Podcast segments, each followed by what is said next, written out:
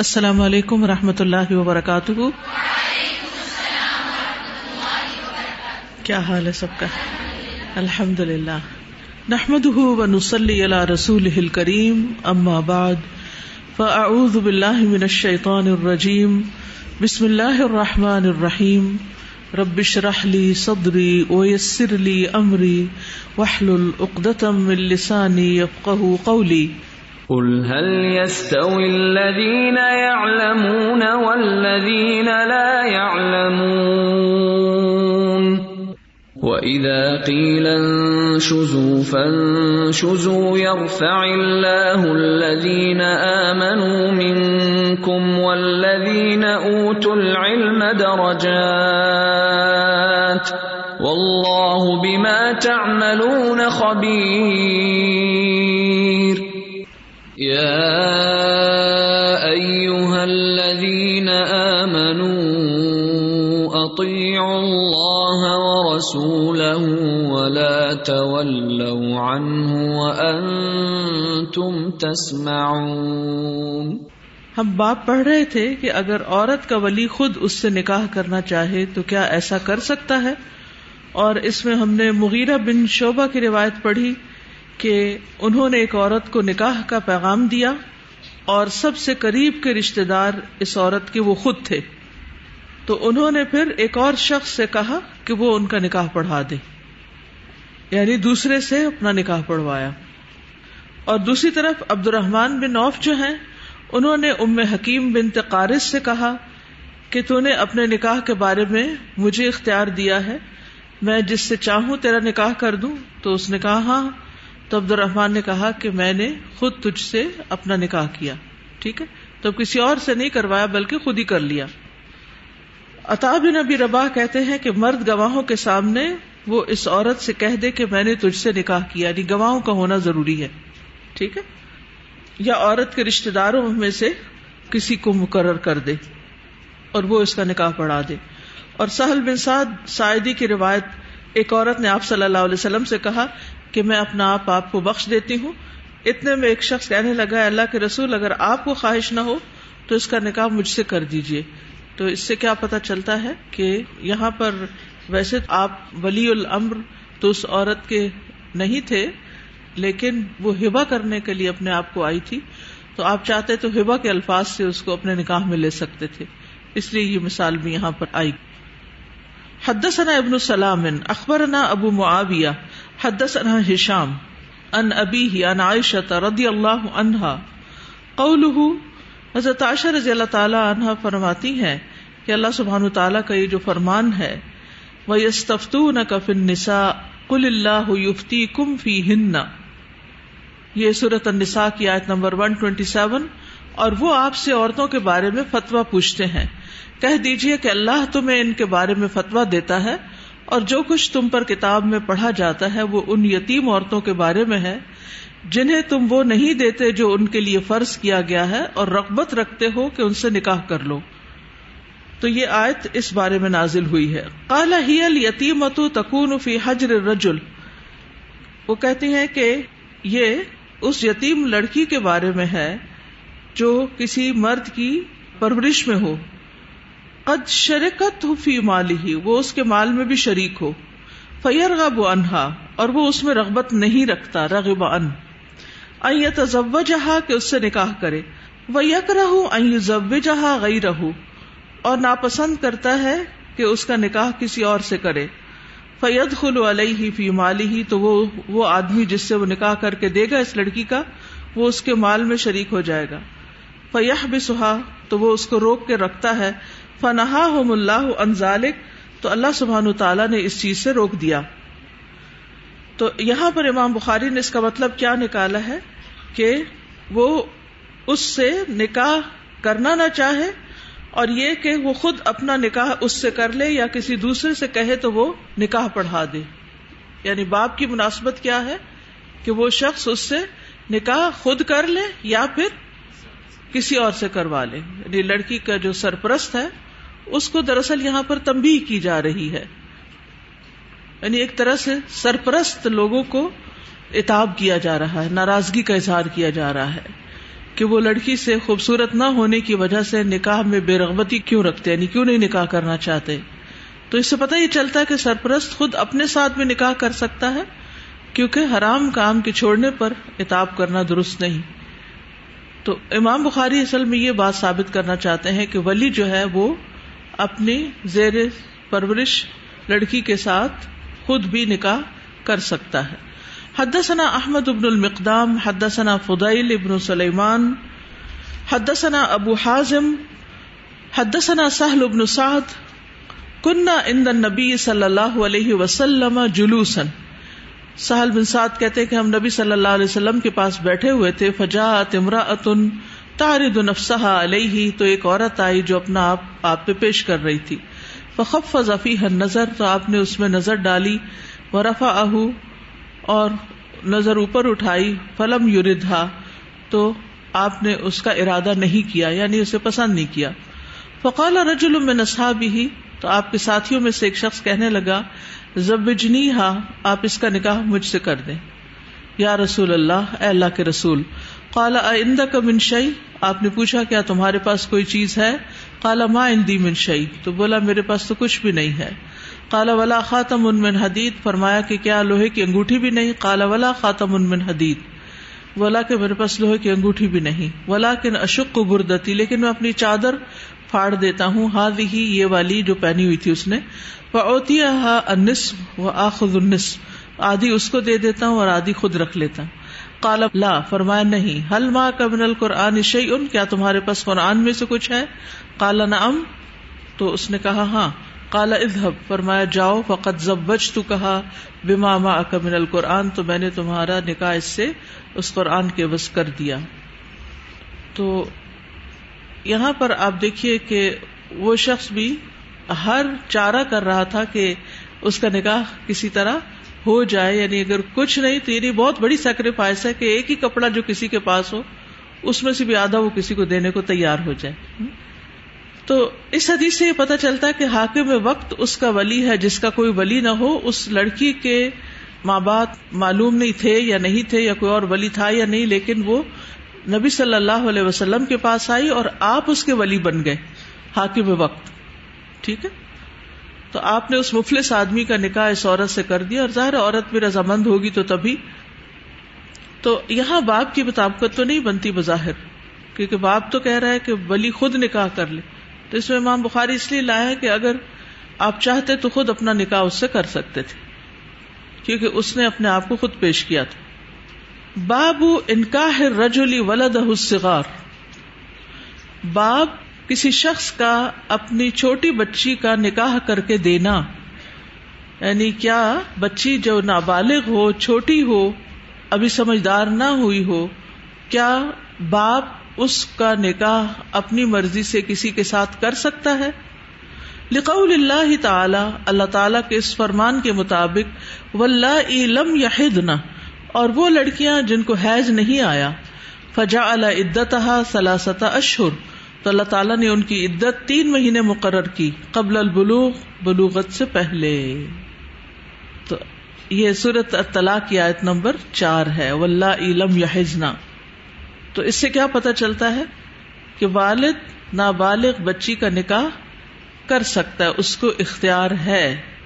اور اس میں آپ دیکھیے کہ امام بخاری کتنے دور سے استدلال لائے ہیں کہ نابالغ بچی کی بھی عدت تین ماہ ہوگی۔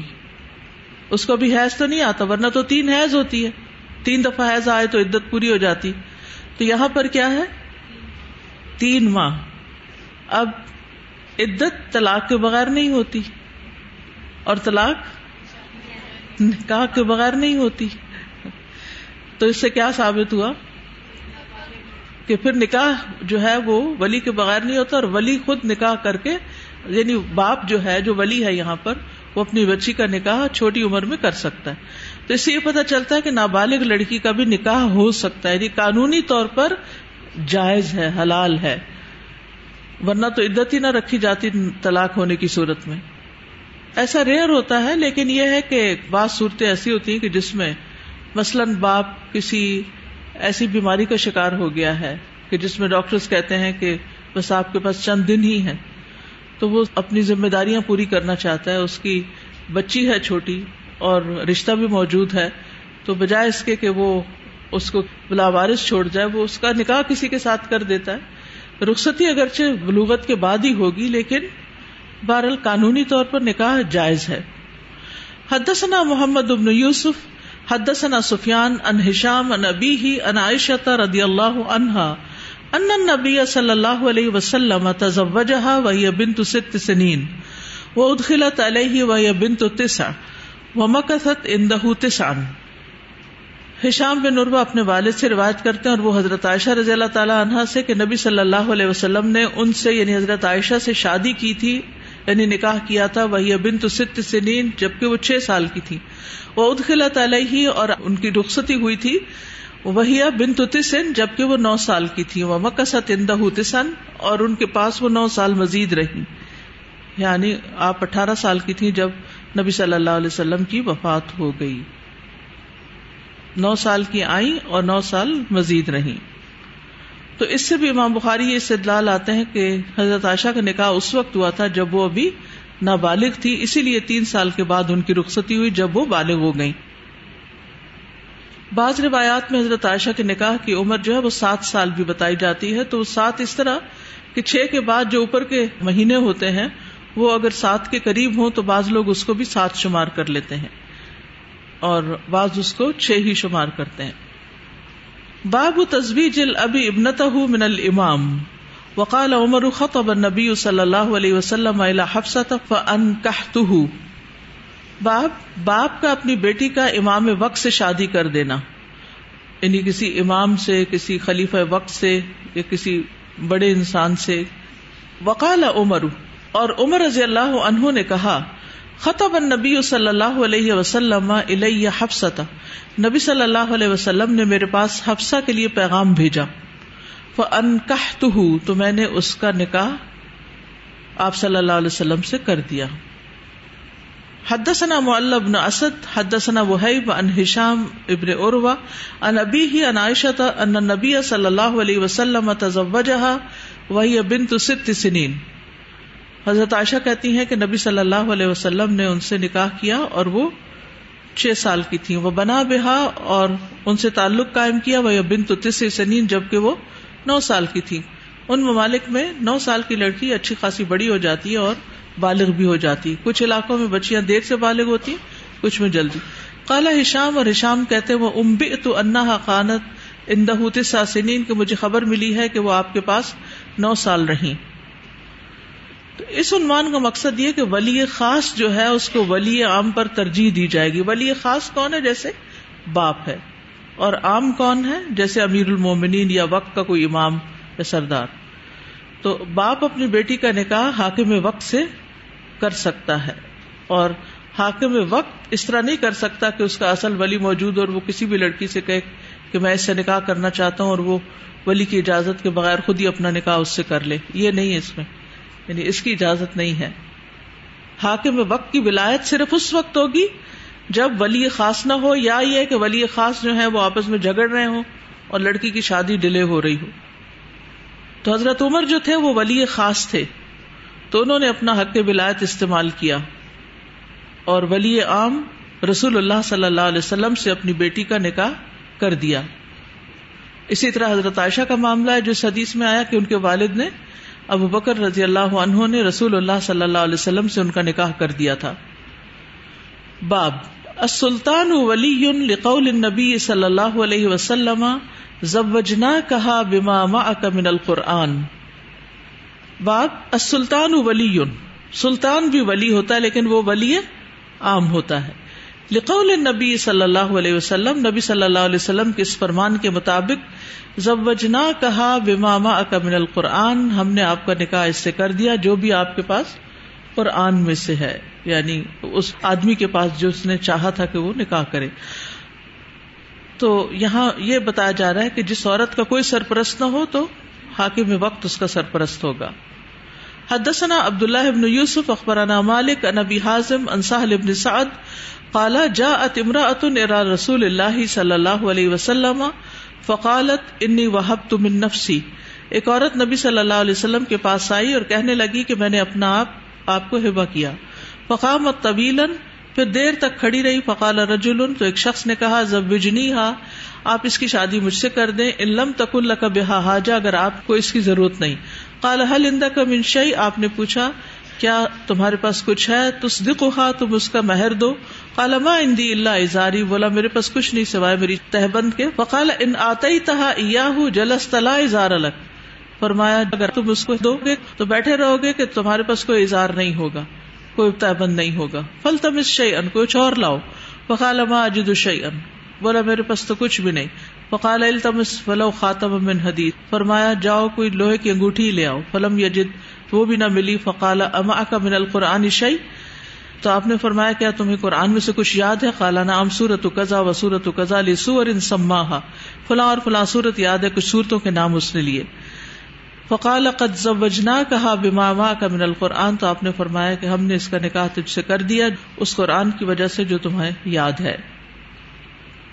بعض اوقات ایسا بھی ہوتا ہے کہ اصل ولی جو ہوتا ہے، اس کے اندر رشت نہیں ہوتی۔ باپ ہے لیکن اتنا بوڑھا ہو چکا ہے، ڈیمنشیا کا مریض ہو چکا ہے، اس کو کچھ سمجھ نہیں۔ لیکن لڑکی کا کوئی بھائی یا کوئی اور ایسا رشتے دار نہیں کہ جو اس کی ولایت کا حق ادا کر سکے، تو پھر ایسی صورت میں حاکم وقت بھی سرپرست ہو سکتا ہے۔ اور اگر کسی کی حاکم تک پہنچ ہی نہ ہو، پھر کیا کرے؟ یعنی بعض اوقات ایسا بھی ہوتا ہے نا کہ اس تک پہنچنا ہی مشکل ہوتا ہے۔ تو کوئی بھی اور معتبر شخص پر نکاح کر سکتا ہے، جیسے کسی مسجد کا کوئی امام ہے علاقے کا یا کوئی قاضی ہے یا علاقے کا کوئی بڑا ہے یا خاندان کا کوئی بڑا ہے جس کو سب معتبر مانتے ہیں تو وہ بھی اس مسئلے کو حل کر سکتا ہے۔ جی۔ استاذ میں یہ سوچی تھی کہ یہ جو دونوں آدمی اور عورت ہیں ان کے ایک عمل کے آثار کہاں کہاں استعمال ہوں گے اور کیسی کیسی رہنمائی؟ پٹیشن شادی کسی حدیث کی ہو۔ اور اس سے بھی پتا چلتا نا کہ اسلام میں شادی کتنی آسان ہے۔ کچھ نہ ہو تب بھی شادی ہو سکتی ہے۔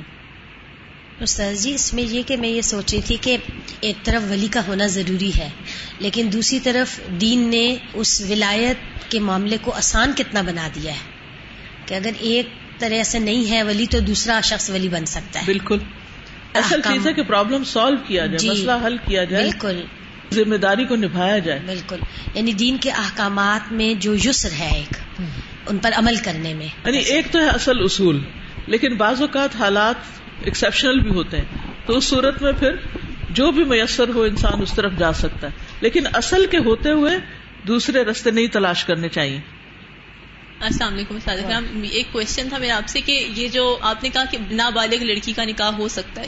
تو ایک ایگزامپل ہے ہم لوگوں کی فیملی میں کہ ہم سے جو بڑی اوپر والی جنریشن ہے ان لوگوں کی اس طرح ہوا ہے کہ نابالغ تھی اور وہ ان لوگوں نے جا کے کورٹ میں یہ کہا ہے کہ نابالغ ہونے کی وجہ سے نکاح منسوخ کر دیا۔ جی کر سکتے۔ اگر نابالغ لڑکی بڑے ہو کر یہ کہے کہ مجھے نہیں رہنا تو وہ منسوخ ہو سکتا۔ خیار البلوغ کا مسئلہ آپ نے پڑھا ہوگا فک میں۔ جو فکر میں مسئلہ آتا ہے وہ خیار البلوک کے نام سے آتا ہے۔ اس میں یہاں پہ ایک اور بات بھی سمجھ میں آتی ہے جو ہمارے معاشرے میں پائی جاتی ہے کہ آپ صلی اللہ علیہ وسلم نے رشتہ قبول نہیں کیا لیکن انہوں نے فوراً ہی کہہ دیا کہ اچھا پھر میں کر لیتا ہوں۔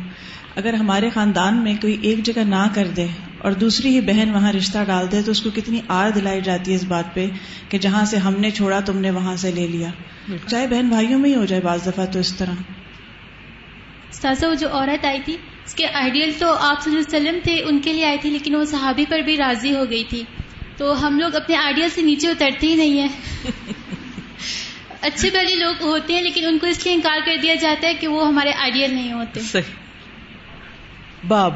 لا کے حل ابو وغیرہ البکرا و سیبا اللہ بردا نہ نکاح کرے باپ وغیرہ یعنی اور وہ اولیا بکر کا یعنی کماری لڑکی کا و سیب اور شوہر دیدا کا اللہ بردا مگر اس کی رضامندی سے یعنی ٹھیک ہے، والد کو اختیار ہے، والد ولی ہے یا حاکم میں وقت ہے، لیکن لڑکی کی رضامندی بھی ضروری ہے۔ اب دوسرا پہلو بھی دیکھ لیجیے تو نکاح کی کچھ صورتیں ہیں نا؟ جیسے باپ کسی کماری کا نکاح کرے، باپ شوہر دیدا کا نکاح کرے، باپ کے علاوہ کوئی دوسری کماری لڑکی کا نکاح کر دے، باپ کے علاوہ کوئی شوہر دیدا کا نکاح کر دے، تو اس کی کئی صورتیں بن سکتی ہیں۔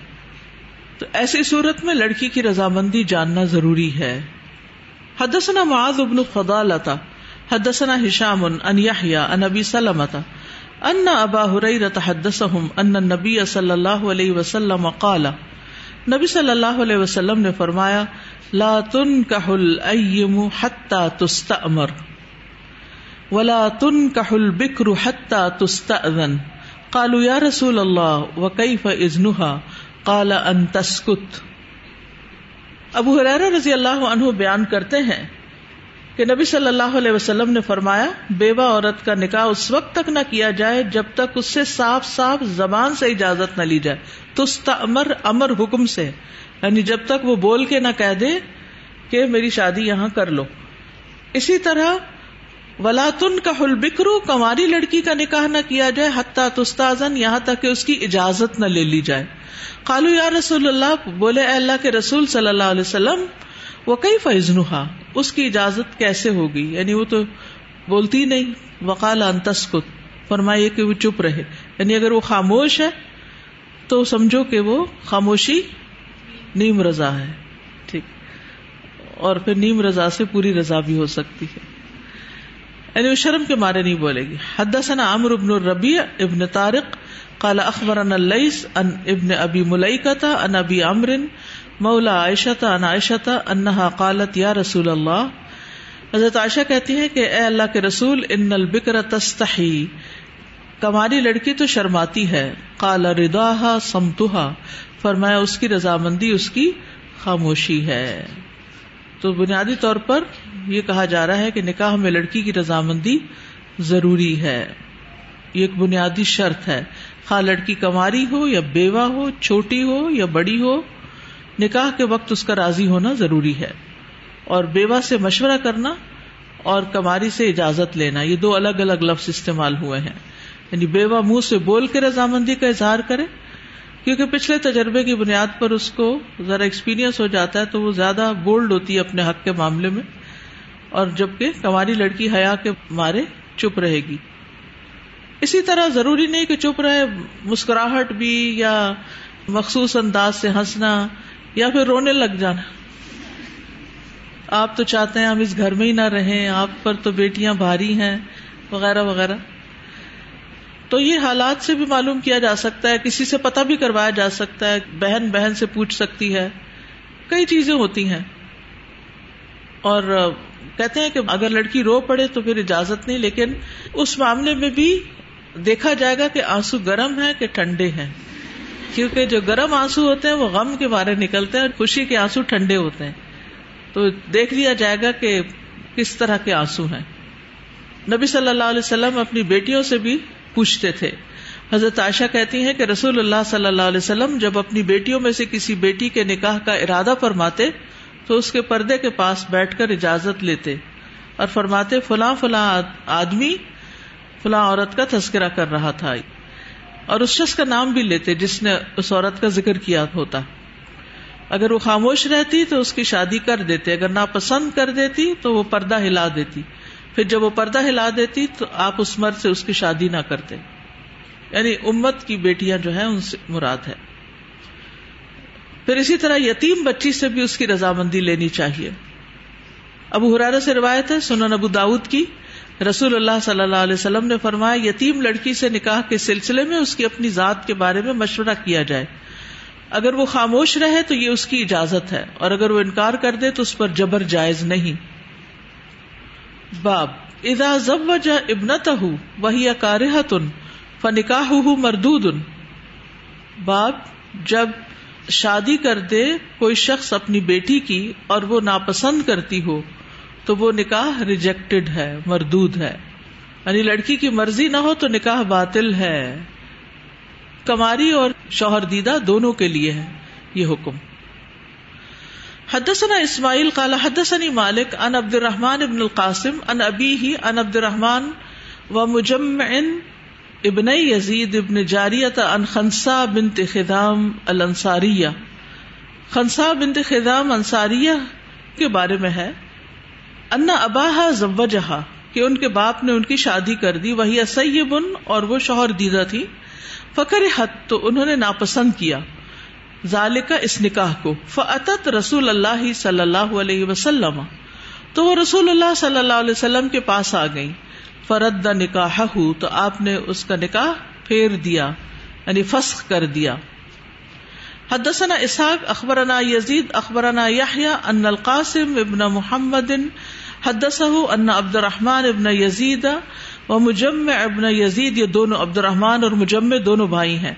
حدسا ان دونوں نے ان کو حدیث بیان کی، ان رجولن یدا خدامن کہ ایک شخص جس کا نام خدام تھا۔ ان کہا ابنت اللہ اس نے اپنی بیٹی کا نکاح کیا، اور نحوہ اوپر کی طرح یعنی تو آپ صلی اللہ علیہ وسلم کے پاس بچی آ گئی اور اس نے شکایت کی، تو آپ نے اس کا نکاح فس کر دیا۔ تو لڑکی راضی نہ ہو تو والد کا کیا گیا نکاح مسترد ہو سکتا ہے۔ اس حدیث میں سراہت ہے کہ مذکورہ عورت بیوہ تھی۔ ایک اور روایت میں مزید وضاحت ملتی ہے کہ ایک انصاری نے خنسا بنت خزام سے نکاح کیا اور وہ غزوہ عہد میں شہید ہو گئے۔ تو ان کے والد نے اس لڑکی کا نکاح کسی اور سے کر دیا۔ تو وہ رسول اللہ صلی اللہ علیہ وسلم کی خدمت میں حاضر ہوئی اور اس نے اپنی ناپسندیدگی کا ذکر کیا۔ کہ میرا نکاح میرے والد نے کر دیا ہے، جبکہ میرا دیور جو میرے بچوں کا چچا ہے، وہ مجھے پسند ہے۔ رسول اللہ صلی اللہ علیہ وسلم نے اس کے والد کا کیا ہوا نکاح مسترد کر دیا۔ اب یہاں آپ دیکھ رہے ہیں، وضاحت میں اس لڑکی نے صاف بتا دیا کہ میری پسند فلاں جگہ ہے۔ اچھا ہمارے ہاں جھگڑے کیوں نہیں بعض اوقات ختم ہوتے؟ کہ لڑکی یا لڑکے کے دل میں کوئی اور بسا ہوا ہوتا ہے اور ماں باپ جب نکاح کرنا چاہتے ہیں تو ہر جگہ جھگڑا ڈال کے بڑھ دیتے سو خامیاں نکال دیتے، یہاں بھی نہیں کرنا، یہاں بھی نہیں کرنا، اور اصل بات نہیں بتاتے۔ تو اس معاملے میں آپ دیکھیے کہ اس لڑکی نے صاف کہہ دیا کہ میرا دیور جو ہے وہ زیادہ سوٹیبل ہے میرے لیے۔ تو آپ نے اس کا نکاح وہاں سے ختم کر دیا۔ تو لڑکی کو ایسا نکاح فس کروانے کا اختیار ہے۔ نکاح باطل ہونے کا مطلب نہیں نہیں کہ میرا تو نکاح ہی نہیں ہوا، میں تو آزاد ہوں۔ نہیں، اس طرح بھی جبرن بھی نکاح تو ہو ہی جاتا ہے۔ یہ الگ بات ہے کہ اس کو پھر ختم کروا سکتی ہے اور فس کرنے کے لیے کوئی دلیل ہونی چاہیے نا۔ تو یہ دلیل کافی ہے۔ جابر رضی اللہ عنہ سے روایت ہے کہ ایک آدمی نے اپنی کماری لڑکی کا نکاح اس کی اجازت کے بغیر کر دیا۔ رسول اللہ صلی اللہ علیہ وسلم کے پاس آئی تو آپ نے زوجین میں تفریق کرا دی۔ اسی طرح ابن عباس سے روایت ہے کہ ایک کماری لڑکی کا نکاح اس کے والد نے کر دیا جبکہ وہ اس نکاح سے راضی نہ تھی۔ رسول اللہ صلی اللہ علیہ وسلم نے اس کو اختیار دیا کہ چاہو تو نکاح رکھو، چاہو تو ختم کروا لو۔ تو ان احادیث سے یہ پتہ چلتا ہے کہ چاہے شوہر دیدہ ہو یا کماری لڑکی ہو، دونوں کی رضامندی ضروری ہے۔ جی۔ استاذہ، یہ جو ہے کہ کماری لڑکی کی خاموشی اس کی رضامندی ہے، تو یہاں پہ یہ پہلو بھی ہے کہ کماری لڑکی کی صفت حیا ہے۔ اور جس طرح حدیث میں آتا ہے کہ آپ صلی اللہ علیہ وسلم کنواری لڑکی سے بھی زیادہ باحیا تھے۔ تو خاص طور پر جہاں پر عورت کی رضا کے بارے میں پوچھنے کی جہاں پر اجازت ہے، تو وہاں پر لڑکیوں کو اتنا بے باک ہونا اور اتنا کہ وینس میں باتیں کرنا، اپنے نکاح کے بارے میں حتیٰ کہ ڈرائیور ہنسنا شروع ہو جائیں، مردوں کے سامنے اس طرح کی باتیں اور پھر سب کہہ کہے لگانے لگ جائیں، تو یہ اس حیا کے خلاف ہے یا منافی اس کے ہوتا ہے، تو اس پہ بھی ہمیں تھوڑی جی بالکل آپ نے صحیح کہا اور بڑے اہم نقطے کی طرف توجہ دلائی۔ اصل میں حیا ایمان کا حصہ ہے اور حیا جو ہے وہ دل کے اندر ایک ایسی کیفیت کا نام ہے کہ جو انسان کو کسی بھی فوہش کام، برے کام، ناپسندیدہ، منکر چیز سے روکتی ہے۔ یعنی ایک تو وہ حکم ہے نا جو قرآن و سنت میں ہمیں دے دیے گئے ہیں کہ یہ کرو، یہ نہ کرو۔ اور کچھ چیزیں ہم پر بھی چھوڑ دی گئی ہیں کہ چاہے وہ قانونی طور پر منع نہ بھی ہو، لیکن وہ ناپسندیدہ ہے۔ اب یہاں فرق کیا گیا نا؟ کماری اور بیوہ کا۔ یہاں پر ہم یہ بھی دیکھ رہے ہیں کہ ہر جگہ پہ کنواری اور بیوہ کنواری بیوہ کا لفظ ساتھ ساتھ آ رہا ہے۔ ہمارے معاشرے میں کہاں کا یہ رواج ہے کہ اگر کسی کا نکاح صرف ہو کر ٹوٹ جائے تو اس کی شادی ہونا مشکل ہو جاتا ہے۔ منگنی ٹوٹ جائے تو مسئلہ منگنی ٹوٹ جائے تو مسئلہ ہو جاتا ہے۔ تو اس سے یہ بھی پتا چل رہا ہے کہ بیوہ خواتین کو بھی نکاح کے چانسز دینا اور ان کی مدد کرنی چاہیے۔ نہ کہ یہ کہ اس کو برا سمجھنا یا بعد میں اس کو تانا دینا اس بات کا اگر وہ کر لے۔ السلام علیکم۔ جیسے لڑکی کی اجازت کے بغیر نکاح نہیں ہو سکتا تو لڑکے کی اجازت کے بغیر ہو سکتا ہے۔ ابھی ہماری فیملی میں ایک شادی ہوئی ہے تو وہ بچہ تقریباً بیس سال کا ہے اور اس کی اٹھائیس سال کی ایک لڑکی سے شادی کی اور وہ اتنا رو رہا تھا، اتنا رو رہا تھا۔ وہ کہتا تھا، میں نے شادی نہیں کرنی نا۔ تو اس کی امی اس کو دھمکیاں دے رہی تھی استغفر اللہ تو کہتی ہے، تمہیں کوئی پٹی پڑھا رہا ہے نا؟ تو وہ کہہ رہا تھا، میں اس ان پڑھ کو کیا کروں؟ گا وہ بیچاری بالکل پڑھنا لکھنا نہیں جانتی اور وہ بچہ باہر سے آیا ہوا تھا نا۔ تو میں نے اسے پوچھا کہ مہر کیا دیا؟ تو وہ کہتا وہ کیا ہوتا ہے؟ اس کو پتہ ہی نہیں ہے۔ اب اس کا نکاح ہو گیا ہے۔ وہ ذمہ داری کیا لے گا اور گھر کیسے بسے گا؟ کس قدر ناسمجھی کی بات پھر امی نے اس سے یہ وعدہ کیا کہ تم اس کو باہر لے جاؤ نا تو وہاں اس کا ویزا ہو گیا تو پھر تم اور شادی کر لینا تو پھر ایسا یہ نکاح محتا میں نہیں آتا کہ زبردستی صرف ویزے کے لیے اب اس کی شادی ہوئی ہے۔ انتہائی ناسمجھی کی بات شادی کو بھی کاروبار اور دیگر مقاصد کا حصول کا ذریعہ بنا دیا گیا۔ حالانکہ قرآن میں جو مقصد بتایا گیا وہ کیا ہے؟ لتس کو نو کہ سکون پاؤ۔ تو جس شادی میں سکون ہی نہ ہو پھر وہ شادی کیا؟